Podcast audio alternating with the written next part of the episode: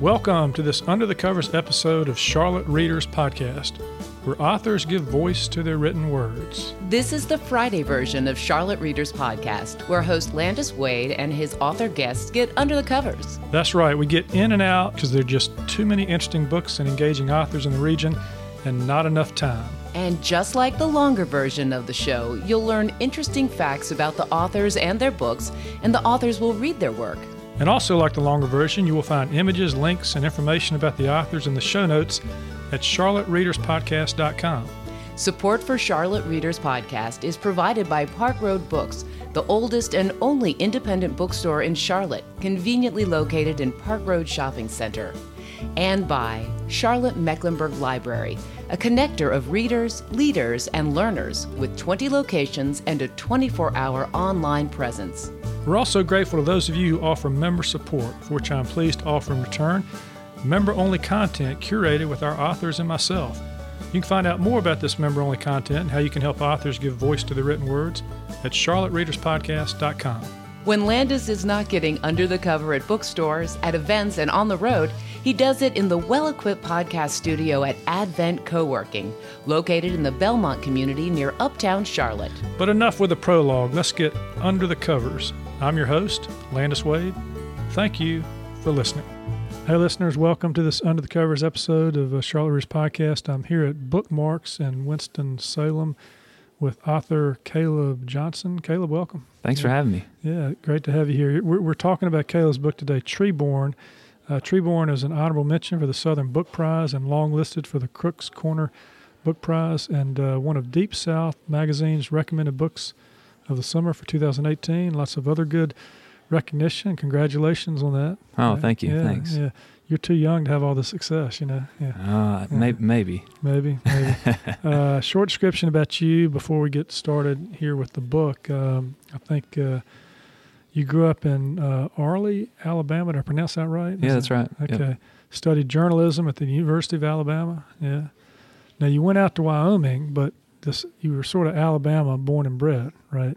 Yeah, my whole life until I moved to Wyoming. Actually, Yeah, and you hadn't lost your accent, right? It- it's it's not as strong as it used to be, Not if you can strong- believe not that. as strong as you- So, being Alabama born and bred and educated, how has that influenced your writing and influenced this particular book?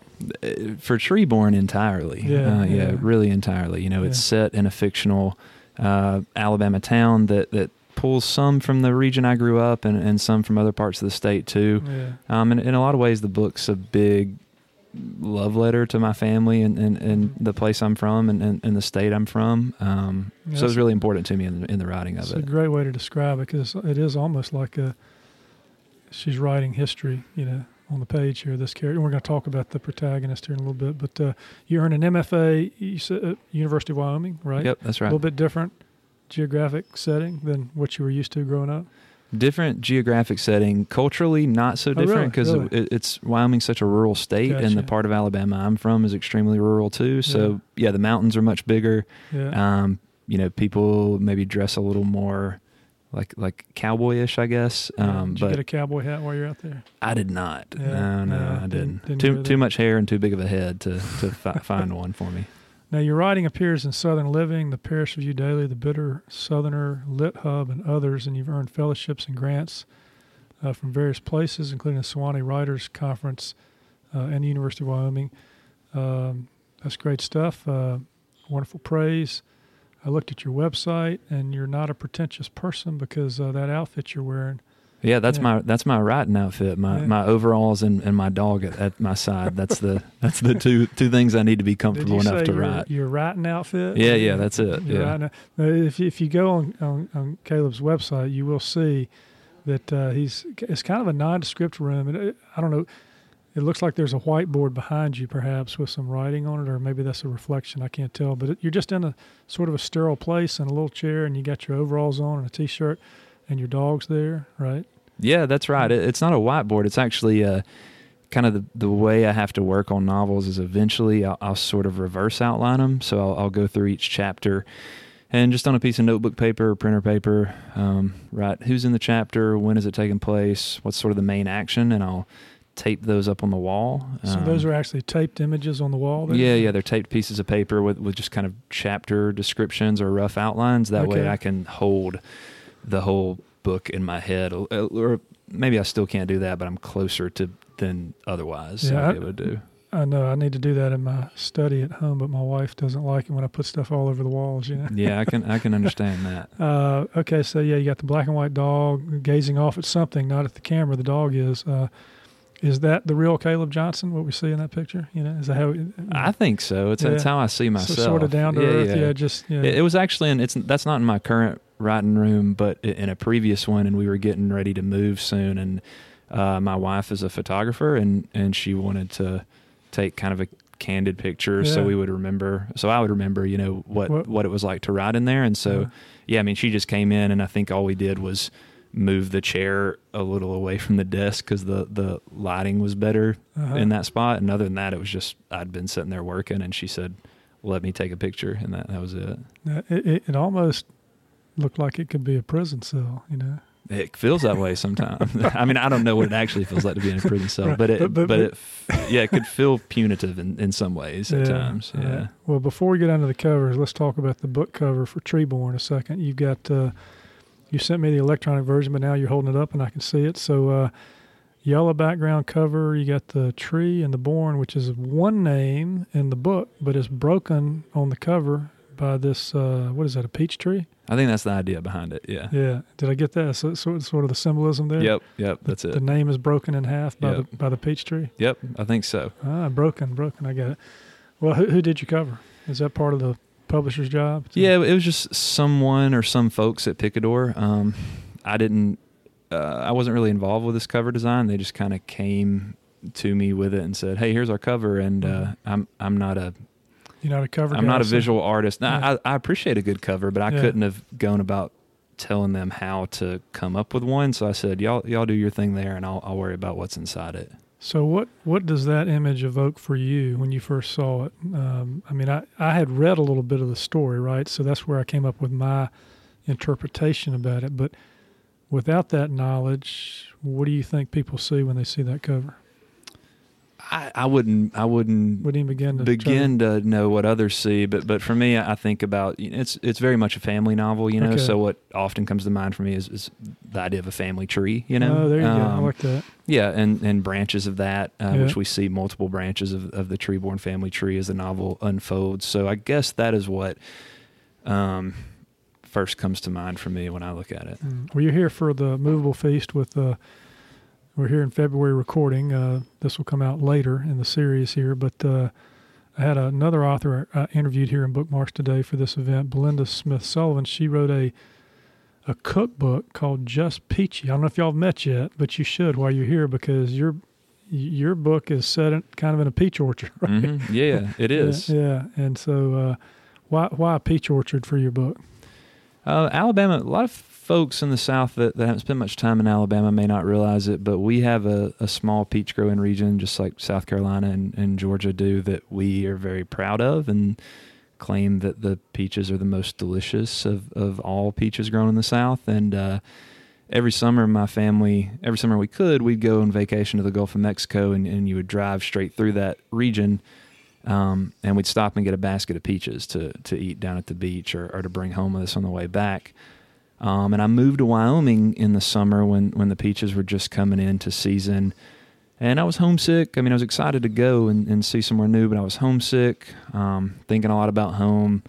And that was one thing that, because of the time of year, I think was really on my mind. Um, and I kind of didn't know where I was going with the book in terms of I didn't have a real plan or outline. And I often start with place. And so I thought, why not um, set this on a peach orchard and, and Ah, kind of go from there?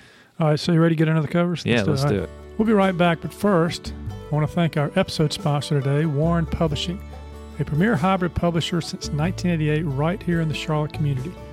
Authors benefit from Warren's relationships with global distributors, wholesalers, and retailers, as well as their history of publishing award winning and best selling books. You can find out more at warrenpublishing.net. Warren Publishing, books done wisely. If you like our mission of helping authors give voice to their written words, please consider leaving a short written review about Charlotte Readers Podcast on Apple Podcasts or the podcast platform of your choice. Because when you leave a review, it helps authors reach more listeners. You can keep up with news about the show and member only content for our member supporters by joining our email list. We promise not to spam you because, well, that takes too much time. And if you do join the list, we will give you a free ebook written by me. Charlotte Readers Podcast is a member of the Queen City Podcast Network, powered by Ortho Carolina. For more information, go to queencitypodcastnetwork.com. Uh, Yeah. so, so we start off over in a little place called Elberta, Alabama, and I, I went and Googled it to see if it was a real place. Uh-huh. It is, right?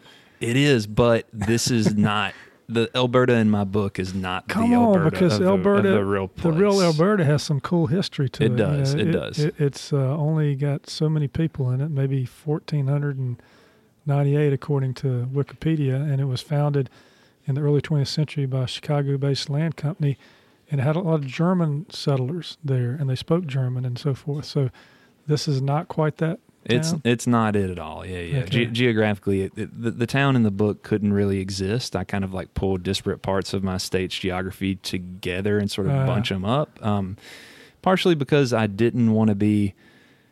Uh, the book's very much about myth and myth making and, and how Mhm. we kind of conceive of ourselves and our stories in those ways. And, and so I wanted the setting to represent that. And I also didn't want to be burdened or weighed down as a fiction writer You with historical Yeah, facts. yeah. You know, I wasn't so interested in that. I was interested in more of like capital T truths. Gotcha. Um.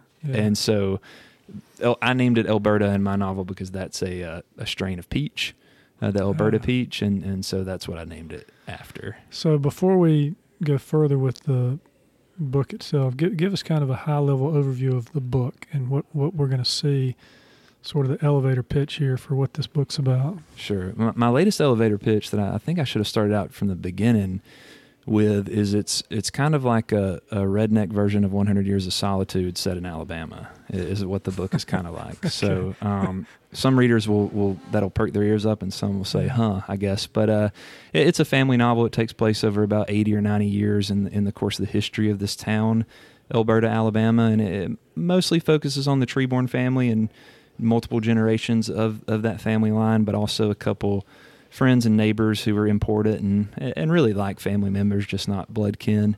Um, but the story's bookended by the construction of a hydropower dam, um, and then its decommission, uh, and, and what happens in between as the Treeborn family sort of comes together and struggles and, and loves and, and loses, and, and we sort of see them fall apart. And, and the last remaining um, descendant of, of that family is Janie Treeborn, who's who's remaining on, on the family's land and refusing to leave despite the dam being decommissioned and, and floodwaters heading her way.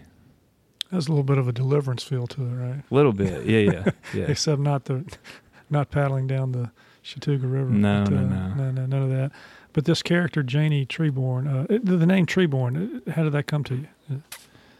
It just kind of came, to be honest with you. Uh, Names sort of, I don't know, they kind of just come to me, and I know when Mhm. they're right, or I know Mhm. when they're kind of a placeholder. Mm-hmm. and and that name Janie Treeborn. Uh, part of it with me for names is is the sound, and Is I, it, it's I kind like of the way like it root, rooted to the soil almost. I mean, it- I think so. I mean, I think for her anyway.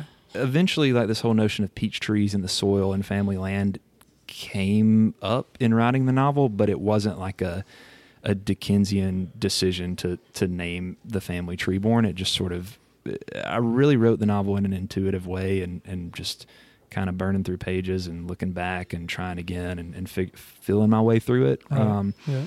and so it's just sort of one of those coincidences that if you spend enough time on a project in a world in a story, they sort of seem to just emerge in a way, in my experience anyway. Yeah, good.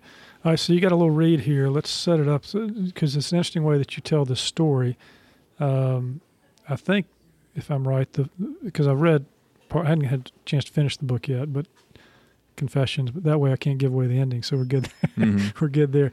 But you, you, you start the uh, story and you're telling it uh, through a discussion between the elderly and I guess the grandson. Is that right? Is it Well, it's an unnamed listener that's come to kind of interview her and get her story. So, so related? at first, related? we, at we first know? we don't know. Okay, maybe. Yeah, first okay, so I was person is. speculating that it Yeah, was a grandson or something. Then, okay. So why don't you start off and uh, give us a feel for the first couple of pages of this book? Sure, I'd be glad to.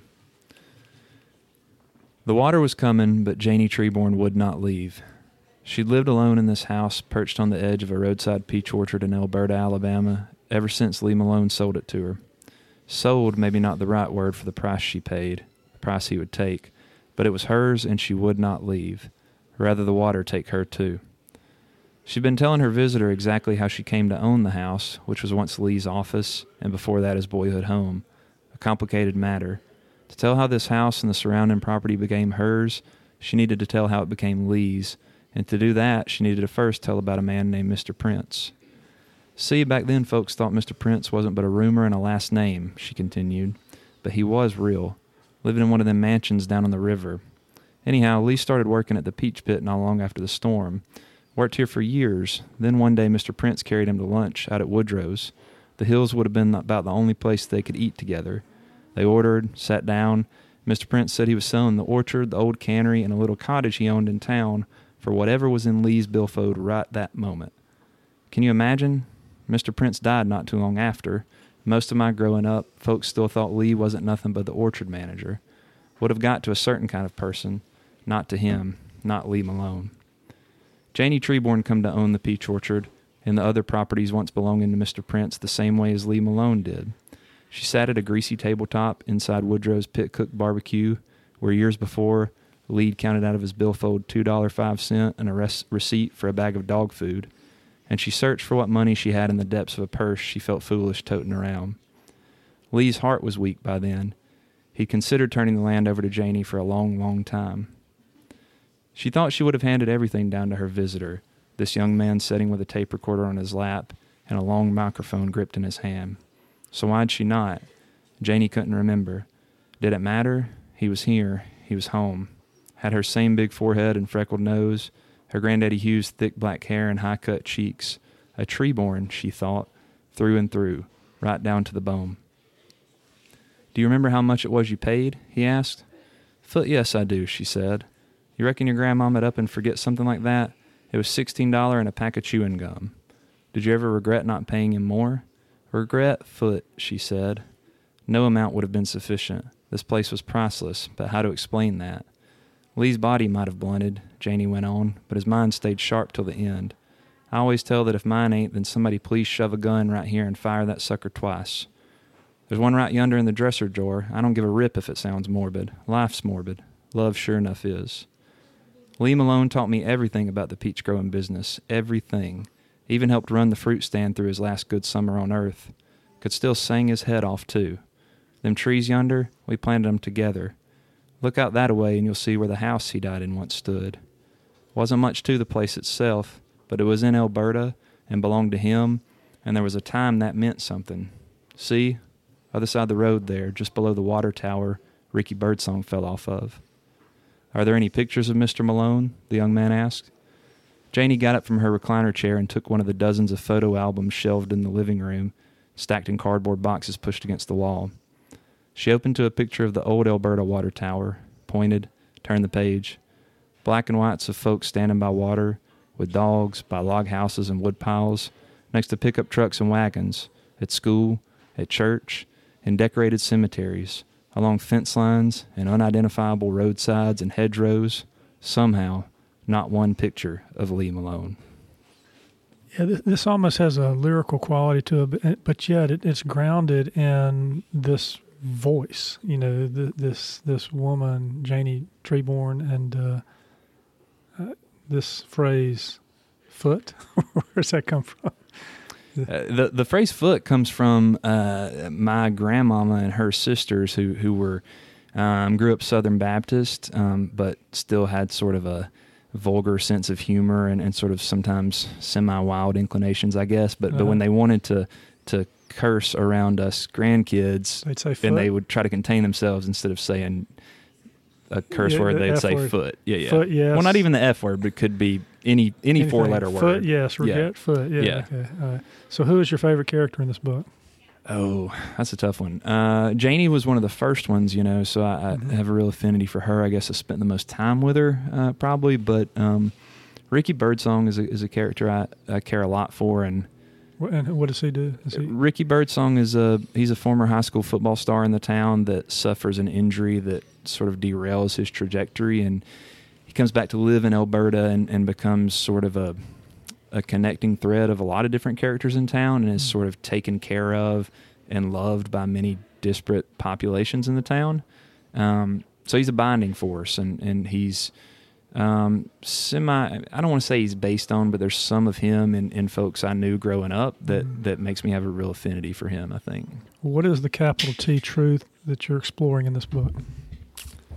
I- You know that I guess that would be for readers to decide. I, I Mhm. mean, I have my ideas, you know, but at this point, it's Was there something you were searching, uh, kind of exploring when you wrote it? memory. I think for me, Yeah. uh, you know, I'd, I'd moved away to Wyoming, um, hmm thousand miles from home, and, and I missed my family, and I wondered if I'd ever get back to the life that had, had brought me to that point. So I, I was thinking a lot about memory. Mm. And uh, just quickly, a little writing life here because uh, the book has a great voice, great, a lot of little vignettes that kind of tie together against this idea that the water's coming. A great first line: "The water's coming, but she didn't care." Mhm. Yeah, but uh, you teach at Appalachian I State do. University. yeah. Um, Watauga County is where I like to fish, read, and write, and hike. So it's, it's a great area for that. How do you like being in the high country as a writer and a teacher? I love it. It's, uh, I mean, my job is amazing. I'm, I'm working with just brilliant, earnest students that, Mm. that come to um, learn and get better every day. Uh, Mhm. you know, the high country is beautiful. Uh, I'm more of a, I'm more of a rural person. I, Yeah. that, that's sort of my well, you can get pretty rural pretty quick up there. You, yeah, you can, and, and we do. Um, and, and I love to be outside too, like Yeah. you said. You know, so got a dog that we talked about in the photo. We like Yeah. to hike and, and be out in the woods as much as possible. Did you always want to be a teacher? Not always, Yeah. um, but but teaching creative writing at a university is the it it fulfills me and, and contributes to my writing and challenges me. But it's also sort of the best quality of life. I'm not going to make a living off my books, Mm, um, right. most likely, and Yeah. so it's the best quality of life for for me to have a, a day job that instead of taking away from my writing, it enhances it in some way. Yeah. Um, so yeah, it's the best best compromise I found. So, what do you tell your writing students on the first day of class, and what do you tell them on the last day of class? On the first day of class, I, I tell them, you know, you can write stories set anywhere during any time about any kind of characters that, that you want to in this class. There are no restrictions based on that, but um, I want you this semester to really think about why you write the stories you do and why you're interested in, the, in them. And I want you to um, make a promise to yourself that you're going to follow those interests once you've interrogated them enough to understand them. Because if if I tell them if you if you're not interested in what you're writing about as the writer, then Nobody no one else- else probably will be If you're not obsessed with it, nobody else. yeah, yeah. So I just don't want them to feel like I, Yeah. I think sometimes we are conditioned to think that like these are the types of stories that that writers write. These are serious quote unquote Mhm. stories or, or Mhm. what, whatever they may be, and and I want them to know that the story can be anything, but if if they're not if they're not genu- genuinely interested in it, if they're not feeling some heat coming from it, then it's just a waste of everybody's time. So, what about the last day when, when they've been through the class and, and you know they're going into the wide world of competition and rejection and everything that goes with it? Do you give them any encouragement uh, in terms of what's what's ahead? not on the last day necessarily. I feel like by that point we've we've built all that in, so they're they're like ready so you're for wa- it. you're warning them ahead of time. Yeah, well, I'm not warning them, but Mhm. I'm I'm just you know, we talk about those kind of things and and by the last day I'm asking them to do the reflecting Good, and, and to do the conversation about Yeah. what like what did you learn? What is there still left to learn? You know, what do you want to do next? How did your writing practice solidify or not? How can you continue that next semester or after graduation, wherever wherever Mm. they're going? Do you build a routine into your writing? You kind of separate your teaching life from your writing life so that you can focus. Yeah, I'm a I'm an early morning writer because yeah. that way I don't have as many demands on my time or consciousness, and also I can get something done. And if I get really busy the rest of the day with teaching stuff, I I don't have to worry about trying to rush home in the evening and, and get anything done. So that's how I take care of it. Is first thing. So, as I said, you, you're you're a young writer to now have a book that's getting a lot of good press. Um, how has that shaped your own journey here in terms of writing? The experience that you've had and writing this book and putting it out and talking about it? Is it has it been what you thought it would be? Is it uh, added some extra pressure for the next one? Uh, what are you thinking? I don't know what I thought it would be. It's it's still wild, Landis. Like Yeah. it's it's you know every time I glance down at a cover or Yeah, see it in a store yeah, and I see like my that's- name, I kind of have to do a double take, you know, because I really, I didn't. I come from a really rural blue collar place and. I knew a lot of storytellers, but Sure. but I didn't know writers, you know, who and I didn't know that this was something you could do. I mean, we read we read dead writers in school. You know, I kind of thought that all the books uh, had been written and everybody died, and we were just reading those Yeah, uh, the, the, in- old- the until people, eternity. the old yeah. dead people. Yeah, yeah. And so it was, you know, I had to learn that, and I, I eventually, when I got to college, you know, started having some mentors who who had Right. done it and and were very gracious and kind to me. Um, but I don't know what I expected, but I'm just really grateful for. I mean, I'm grateful to be sitting here with you. I'm grateful anytime someone Mhm. reads it or picks Mhm. up a copy or emails me. It's just an amazing thing to spend years on something, Yeah. making it up in your head, and then have someone say, "Hey, this impacted me enough to write this email or to come approach you at an event or, or pass it along to a friend." I mean, I try to I try to be grateful of every one of those Mhm. encounters because it really is a magical thing. I think. So a lot of authors come at writing later in their lives, uh, but you're coming at it in an earlier stage. So where do where do you think you'll be or want to be in five years and ten years as a writer? I want to just keep writing books and publishing them, and hopefully, folks read them. Just whatever Yeah. book I want to write and can finish to the best of my ability. Um, I want to keep teaching at, at, Yeah. at the university as my as my day job, and Mhm. you know, as long as I'm doing those two things and, and got my health and my family and friends around me, that's Yeah. that's really what I want to do for the rest of my life. You know, And, and when you're teaching, you've got the demands of that. How long does it take you to to put out a book? Well, I, I mean, I think for me, everyone's going to be different. You know, this one took me like seven years to write and Right. totally get it out in the world. Um, here we sit in this winter of 2020. Uh, the book came out in summer 2018, so I'm approaching two years, and uh, I'm working on the next one. Yeah, you know, so yeah. I, I don't know how long it's gonna. I've, I've learned to stop putting making predictions because then I just look I look foolish. Yeah, don't don't overpromise, right? Yeah, exactly. Well, look, uh, Caleb, it's been great talking with you today. We could we could keep going, but we're we're out of time for this episode. Uh, listeners, there's going to be information in the show notes about the book, uh, images uh, as well, and uh, how to get in touch uh, with Caleb on social media, etc. Uh, Caleb, thanks so much for sitting down and talking about your wonderful book. Thank you for having me. I enjoyed it. Well, that's it for today.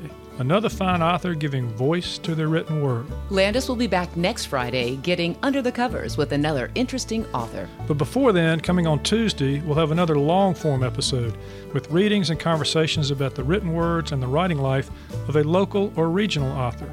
Landis loves helping authors give voice to their written words, but he can't do it alone. If you're inclined to help me help authors give voice to their written words, please consider becoming a member supporter. We'd love to have you as a member. And when you join at certain levels, we'll give you access to member only content curated by the authors and me. Would you like to hear more from the authors? Perhaps a variety of presentations on writing craft, or additional readings, or tips on marketing and social media. Would you like some behind the scenes insights and reflections from me, or some edited content from previous episodes without interruptions?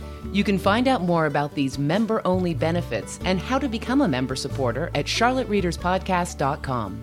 Thank you for your support, and thank you for listening. Until next week. I'm Landis Wade for Charlotte Readers Podcast.